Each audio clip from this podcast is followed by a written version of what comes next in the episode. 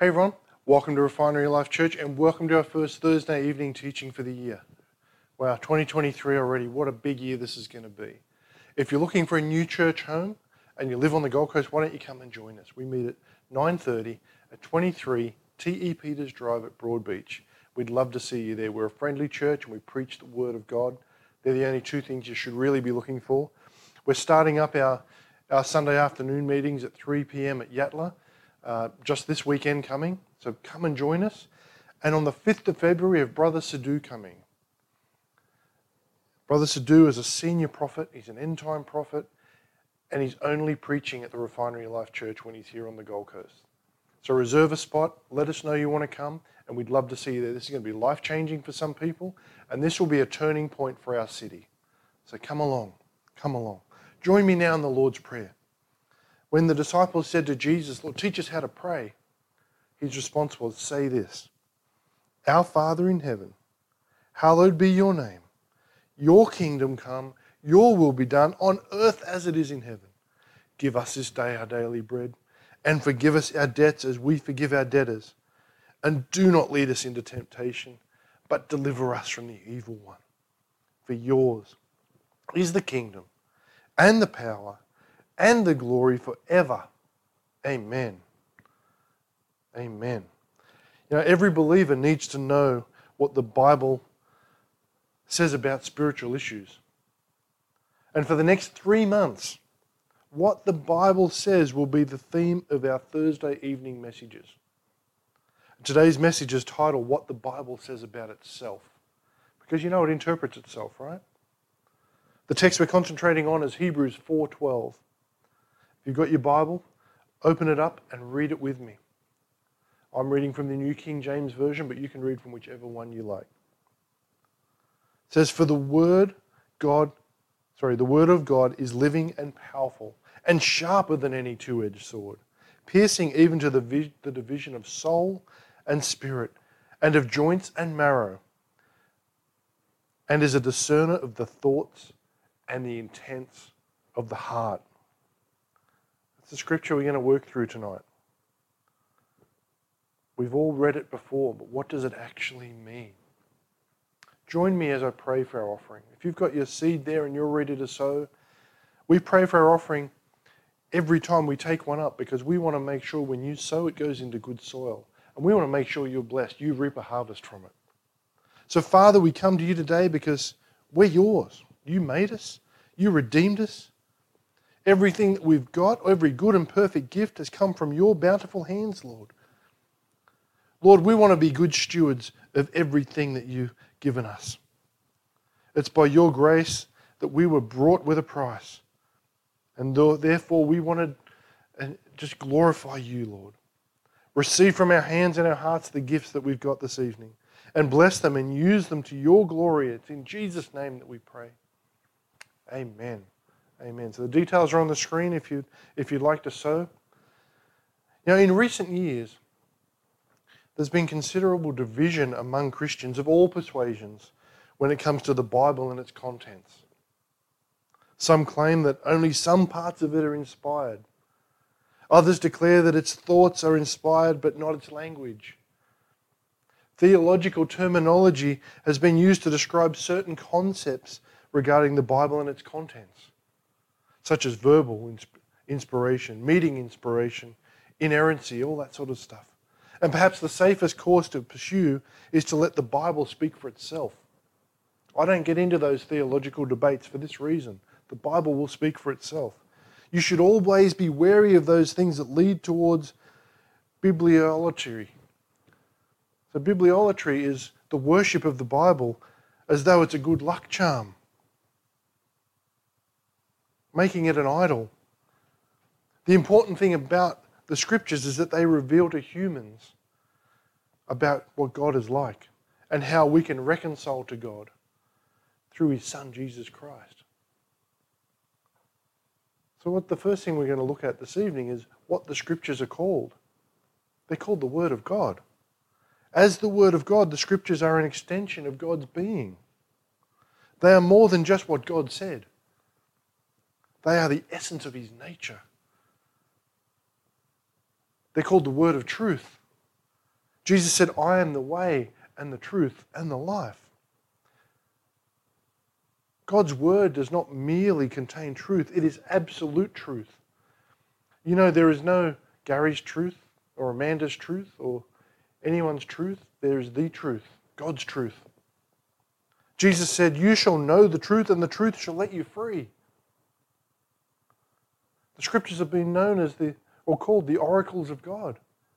Pagans referred to the messages from their gods as oracles. Paul was writing to Roman Christians, many of whom had only recently come out of paganism, explaining to them that the messages of the true God were first given to the Jews. The scriptures are known as the Word. The engrafted Word suggests the personification of Jesus Christ, who is in you in the person of the Holy Spirit. They're known as the Holy Scriptures. They are holy because they are uniquely God's words. They're known as the sword of the Spirit. As the sword, the Word of God serves as the Christian's defense against Satan. The Holy Spirit makes the Word powerful in the heart of believers, He activates it. You can read the Bible as much as you like, but if you don't have the Holy Spirit in you, it will not make any sense. It won't be activated in your life. Second thing this evening is how are the scriptures described? They're authoritative. They've been described as authoritative. I'm sure we've all heard that. Because they are the words of God, they contain absolute authority. They're not a authority, they are the authority. They are inspired.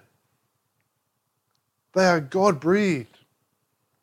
Thus, they communicate to us the very personality of God. They are sharp.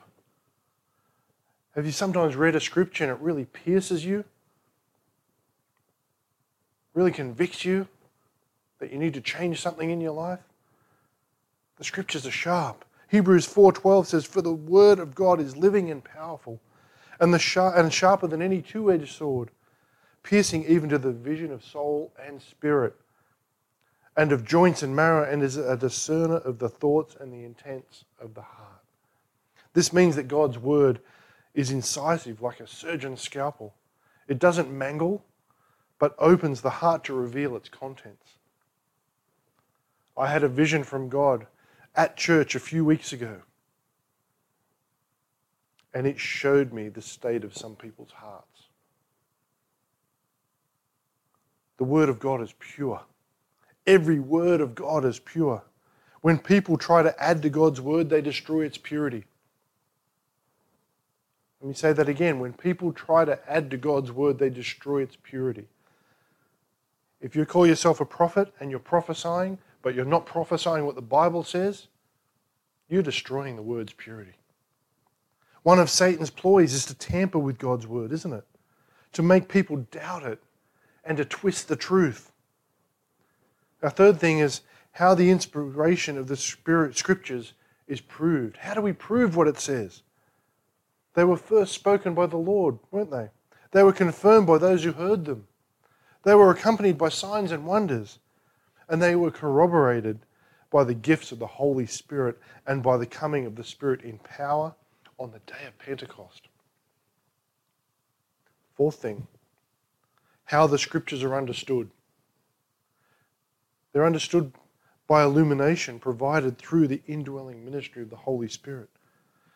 They're understood by examination. 2 Timothy 2:15 says, "Be diligent to present yourself approved to God, a worker who does not need to be ashamed, rightly dividing the word of truth.